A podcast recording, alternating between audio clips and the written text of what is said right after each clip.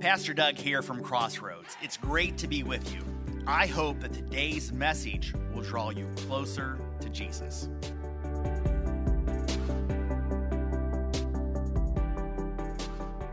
When I was in high school, one of the things we'd do in the summers, we'd go on work camps, and we'd be based out of a, a local campground. And for us to get around the campground throughout the week, one of the things we would do is we would often ride in the back of our youth leader's flatbed pickup truck.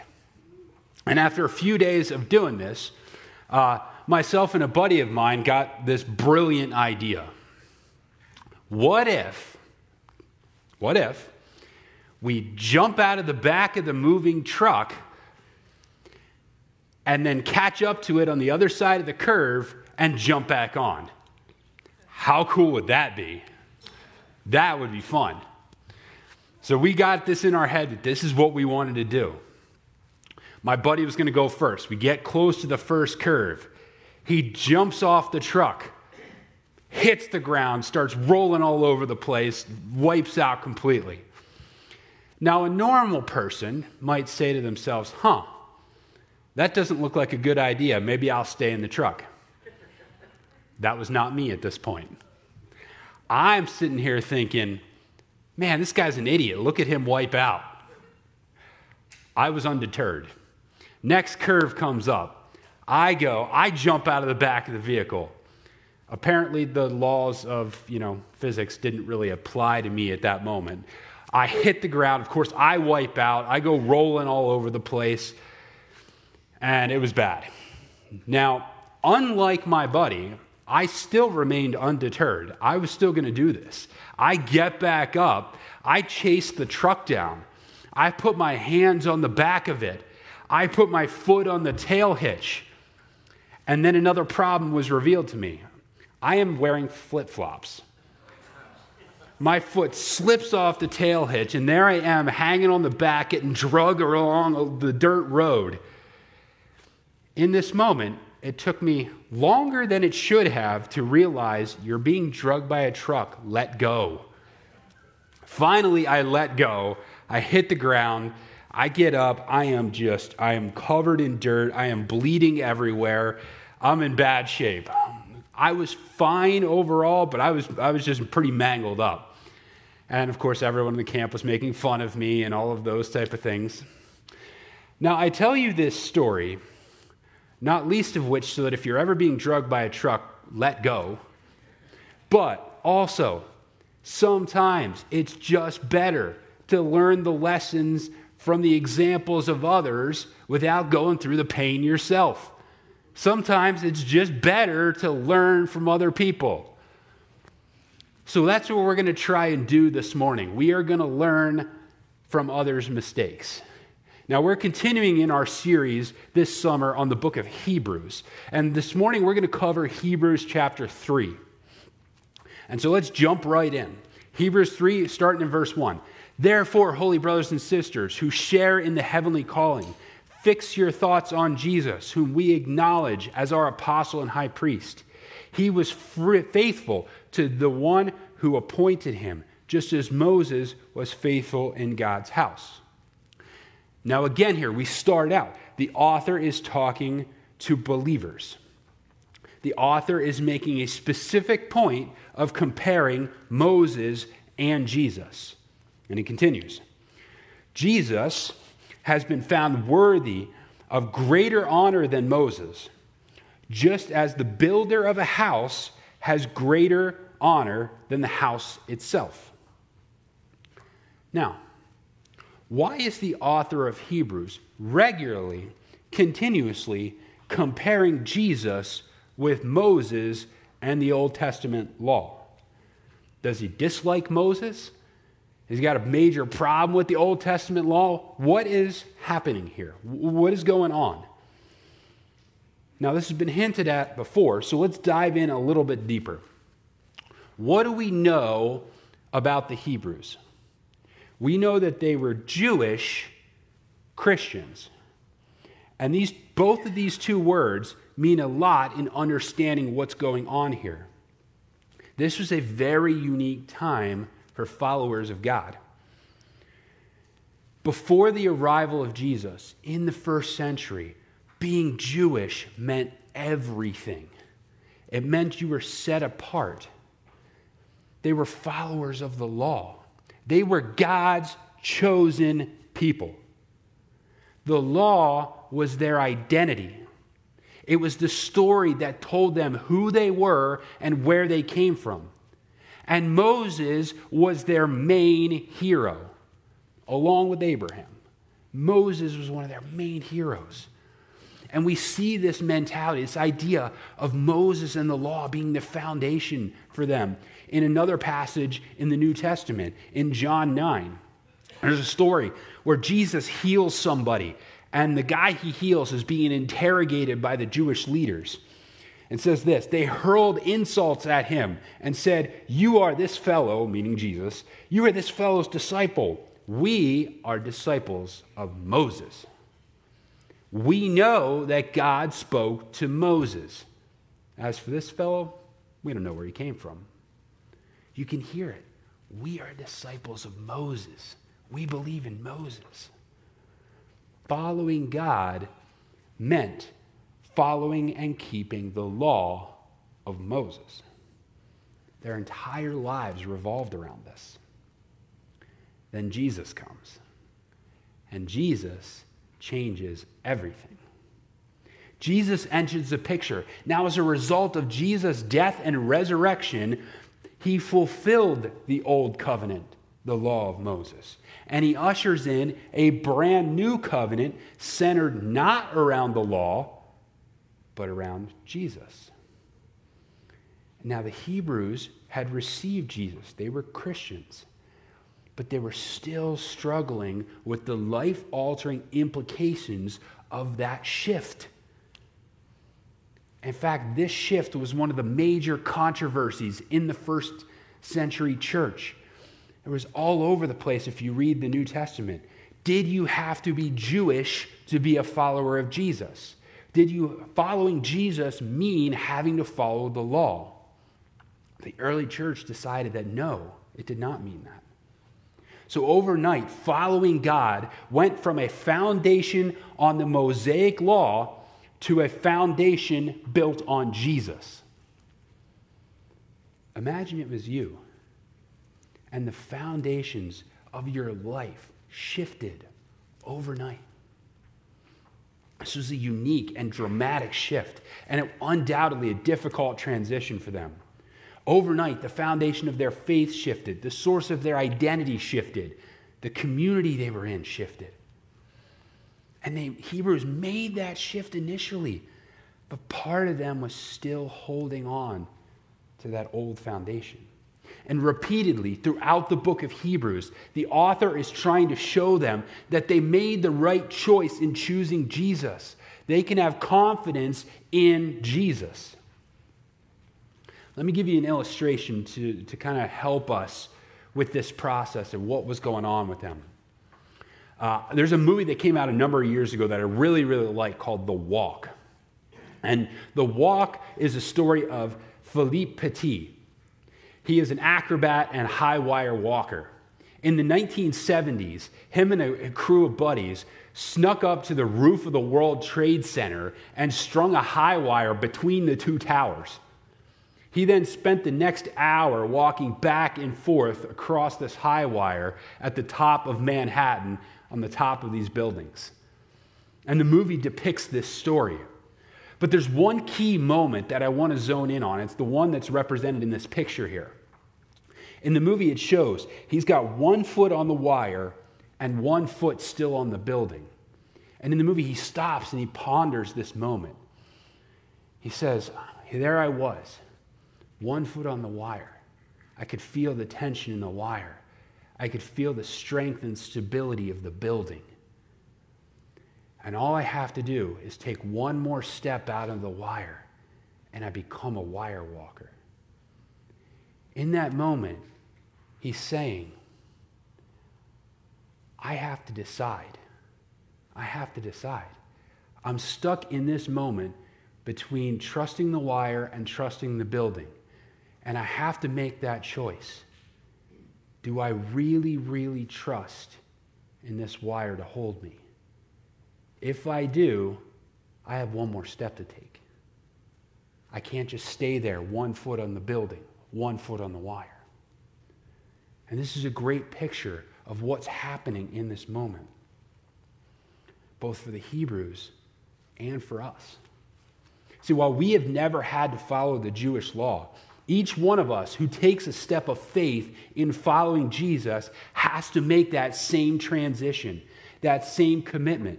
We have to shift our life from whatever it was being founded on to being founded on Jesus. We have to shift our identity from whatever we were basing it on to Jesus.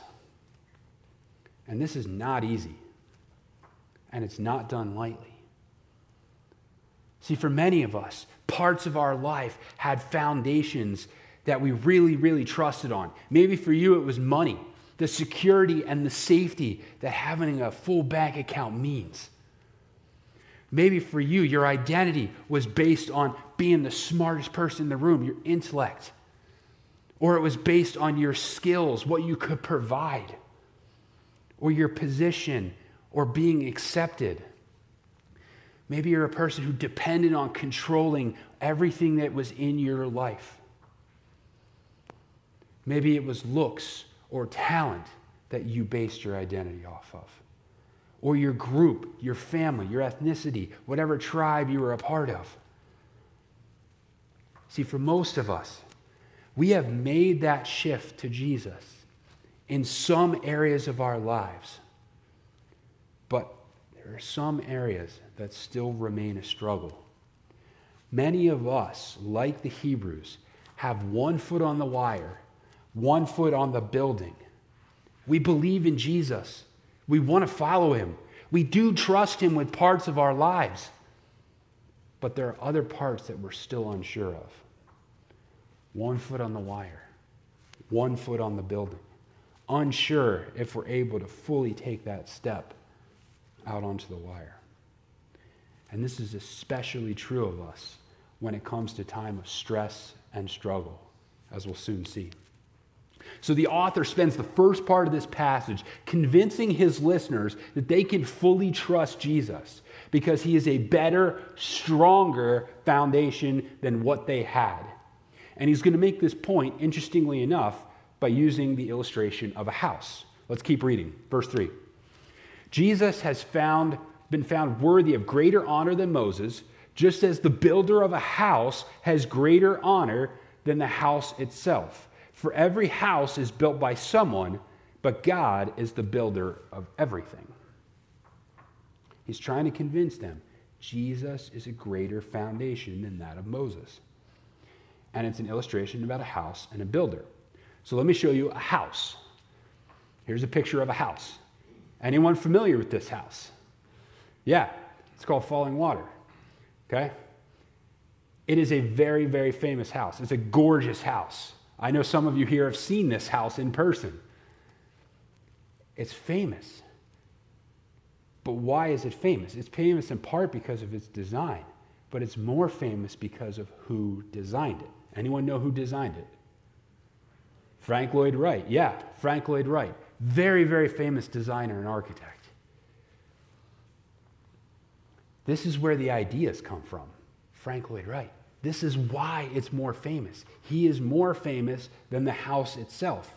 This is where the genius lies. It lies with Frank Lloyd Wright. And so, what he's saying is, why would you rely on something that's lesser when you can have something that's better? He continues. Moses was, a faith, was faithful as a servant in all God's house, bearing witness to what would be spoken by God in the future. But Christ is faithful as the son over the house, and we are his house, if indeed we hold firmly to the confidence and the hope in which we glory. So, what he's saying in this passage, he's saying Moses did a good job. Moses did his job. He was faithful as a servant is faithful. He ran the house like a servant. His role was temporary, temporary until whatever permanent would come. Jesus then takes over. He has greater power and greater authority. Jesus is faithful as the son over God's house. That's a different type of authority, isn't it? The authority of a son over a house. This authority is permanent. Now, here's another picture of a house. And this will help us with this illustration. This is a house whose porch is being supported by temporary beams. The idea of these beams is to support the structure until what is permanent can go in. Once what's permanent goes in, we can remove the temporary structure. And this is the problem they found themselves under. Jesus had arrived, the permanent pillars were in. However, they weren't sure they could trust him, so they were still keeping the temporary pillars there just in case. Why? Why? Why were they doing this? Well, if we remember what we've been talking about for the past few weeks, the Hebrews were under tremendous pressure. They faced persecution from Romans and from the Jews. They were discouraged and they felt defeated. When we face trials, it causes uncertainty. The uncertainty causes us to question whether we are trusting in the right things or not. And trouble is an opportunity for us to trust. If there are areas in our lives that we have not fully turned over to Jesus, areas where we don't fully trust Him, we get tempted in those areas. We get tempted to trust in those areas, those older, lesser foundations that we're still partially basing our life on. For the Hebrews, that meant their identity in the Old Covenant and Moses. It was what was familiar to them. What is it for us? When challenges come, what things are we tempted to trust in instead of Jesus? When we're facing financial hardship, are we tempted to pull everything back, stop being generous, and just hold on to what we have? Are we tempted to rely on politics and political solutions in those moments? If we're having trouble at home, are we tempted to find cover and comfort in another person? when we're faced with shortages, are we tempted to hoard? I know we've had to face this when it came to the whole formula shortage. Like, do we just run in and buy everything we can get a hold of or not? Are we tempted to trust in old friends, old routines, old comforts, alcohol, drugs, sex, any of those type of things? This was the temptation that the Hebrews faced with regard to their old lives. And like the Hebrews, this puts us in dangerous and potentially harmful situations. And this is what the author's concerned about. He's concerned about what happens under stress when they're tempted in these areas. He says in verse 6b if we hold firmly to our confidence, if. He's concerned about what direction they're headed, like we talked about a couple weeks ago. So the author is going to address his concerns by warning the Hebrews of the consequences if they give in and turn away from Jesus. And he's going to address that with a lesson from their own history. Now, how many of you like history? I'm a big fan of history. I read it all the time. I'm, I love talking about history. It was one of my favorite subjects in school. Some of my best teachers were history teachers. But anytime I was in history class, there was always somebody in there who did not appreciate history. And they would always inevitably ask the question, why do we need to learn any of this? It's just a bunch of dead people. Almost always, inevitably, the history teacher would respond with the same exact quote. And uh, you might even know what quote we're talking about. Those who don't learn from history are doomed to repeat it. This was originally said in some form by George Santayana sometime in the early 1900s. Now, as cliche as this phrase is, there is real wisdom behind it. If you learn the lessons from history, you get the benefit of wisdom that you did not have to painfully earn. And the author, what he's going to do now is he's going to quote from Psalm 95. And it's a passage that talks about Israel's rebellion in the desert outside of Egypt. So let's take a look. So, as the, as the Holy Spirit says, today, if you hear his voice, do not harden your hearts as you did in rebellion during the time of testing in the wilderness, where your ancestors tested and tried me, though for 40 years they saw what I did. That is why I was angry with that generation. I said, Their hearts are always going astray, and they know not, they have not known my ways. So I declare on oath, in my anger, they shall never enter my rest. So, what's going on here? The author is referencing what happened to the people of Israel in the aftermath of their triumphant escape from Egypt, a story they would have all been familiar with, and many of us are familiar with it as well. But just a little bit of refresher.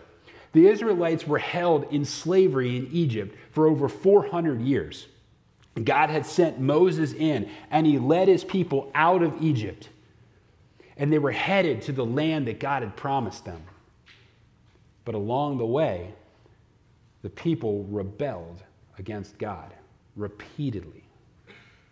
Now, it's fascinating to me that this was a people and that this was a generation that rebelled against God. This was a generation that had seen God do incredible, miraculous things, the stuff of legends. They were there when the plagues happened in Egypt. They were the ones who walked on the Red Sea in dry land with the walls of water facing them. They were the ones who got their breakfast directly from heaven every morning in the desert. These are the things we make movies about. These are the stories we tell our kids about. They witnessed some of the most incredible displays of divine power imaginable. It says in verse 9, for 40 years they saw what I did. Yet listen to how they're described hardened hearts, rebellion, always going astray. How did this happen? Well, after escaping from Egypt, they didn't immediately go to the promised land. There was a desert that they needed to cross to get there. And the desert was their next great challenge. They were out of the frying pan and into the fire, as it were. And the desert was harsh, it was brutal, it was stretching. It would be their time of testing. The desert challenge would show if the people truly did trust in God for their safety, for their security, for their basic needs. Were they willing to place both feet on the wire? Trouble is an opportunity to trust. If there was any generation that should have had faith in God that He would get them through, it should have been them. Verse 16 says, Who was it who heard and rebelled? Were they not all those Moses led out of Egypt? Yet they failed the test. They complained. They grumbled about the conditions, about the food God provided, about the water, about everything. They failed to fully trust God for their safety, their protection, their needs. And God does not compel us to trust Him in those challenging areas of life. Instead, when we are faced with difficulty, God gives us opportunities to trust. And then He asks us to respond. Trouble is an opportunity to trust. And the Israelites in the desert were given opportunity after opportunity to show that they could fully trust God. When it came to food, they were given the opportunity to trust. And when they complained, they said, No, God, I don't trust you. And their hearts became a little bit more closed off to God and a little bit harder.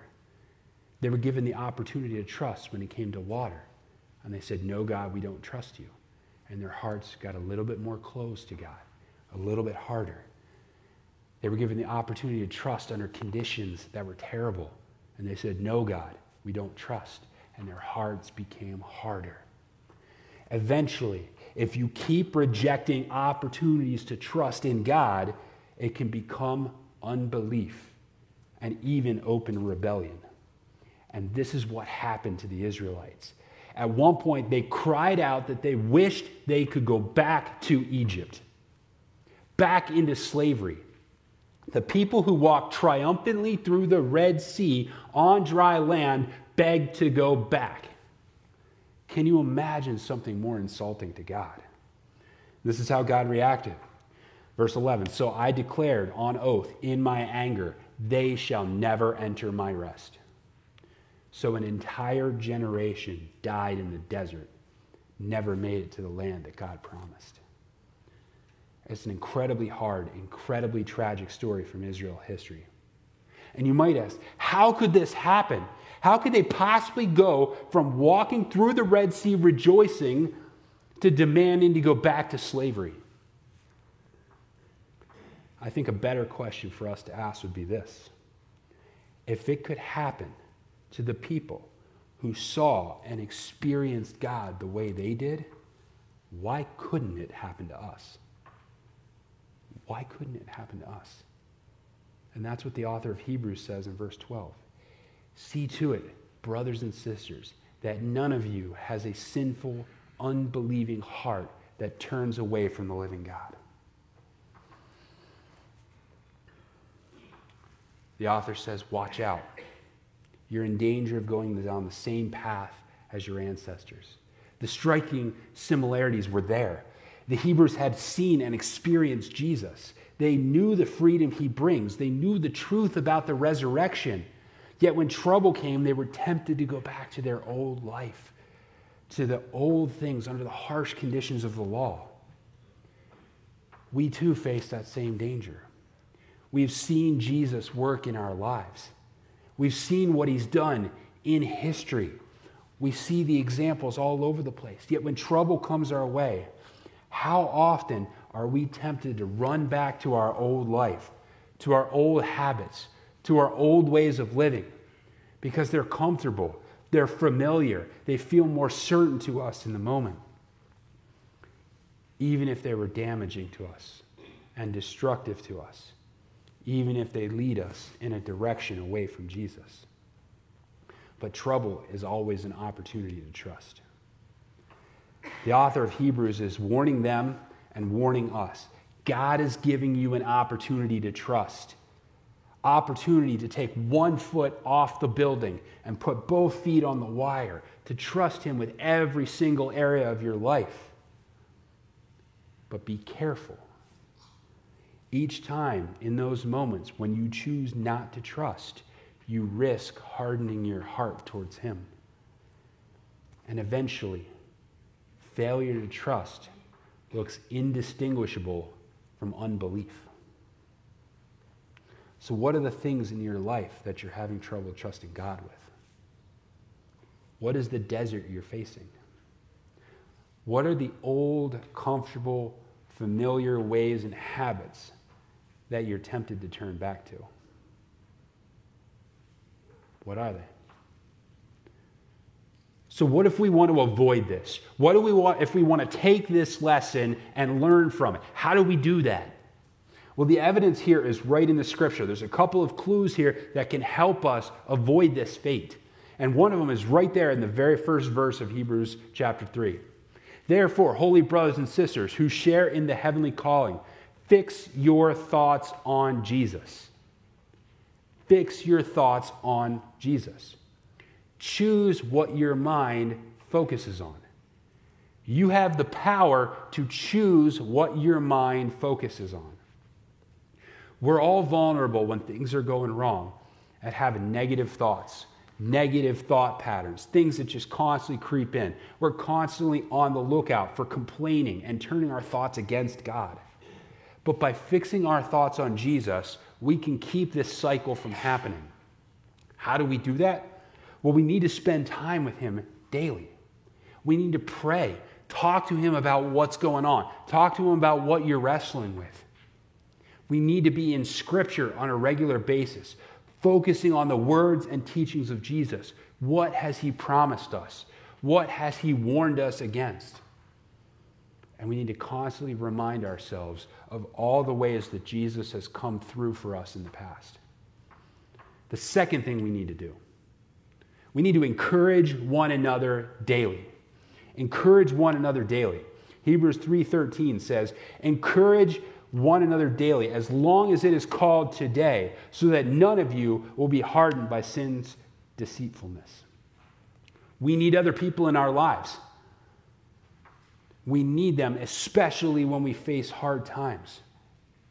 When others come alongside of us, they can interrupt our negative thoughts. They can interrupt that tendency we have to go in a different direction. They can call us out and call us back and say, No, hold on, keep trusting. Every single one of us needs people in our lives to do that.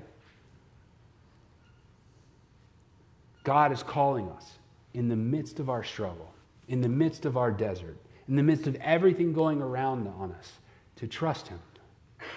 Not just with part of our lives, but with our whole selves. And the danger of slowly hardening our hearts is real. But we can learn from history. We can learn that lesson. Will we learn the lesson? Will we fix our eyes on Jesus? Will we encourage one another daily? If you want to respond on your connection card, there's three ways you can do this. You can say, hey, God is calling me to trust Him with a very specific area of my life. Or for you, maybe you're saying, I really could use that encouragement. Right now, I really, I'm going through stuff and I really could use that encouragement. The third thing you can do is say, hey, this is something I can do. I can encourage other people. I can help contribute to this. There's a way to check that off too. Will we learn that lesson? Let's pray. Dear Heavenly Father, we thank you that you have provided us with lessons. That you provide examples to us of what we can avoid, God. That we can avoid hardening our hearts. That we can learn the lessons from others, that we don't have to go through them ourselves. God, many of us struggle with trusting you in specific areas of our lives. There are things we hold back. Sometimes we are unwilling or unsure about putting both feet in and fully trusting you in these areas. God, let this serve as a warning to us. God, that you want us to trust and you're giving us opportunities to trust. God, this morning, help us to take advantage of those opportunities. Help us to see trouble as an opportunity to trust in you, as an opportunity to grow and allow you to completely carry on our lives. Help us this morning. Give us the courage and the strength to be able to take those challenges on and to trust you. And God, bring other people around us, God, who can say, hey, I'm here for you. Hang on, keep going. And help each one of us to be that person for somebody else. Let's take a lesson from history. In your name, amen. Thanks again for listening. Any step you take towards Jesus is a step in the right direction. You can find out more about us at crbic.org. That's crbic.org.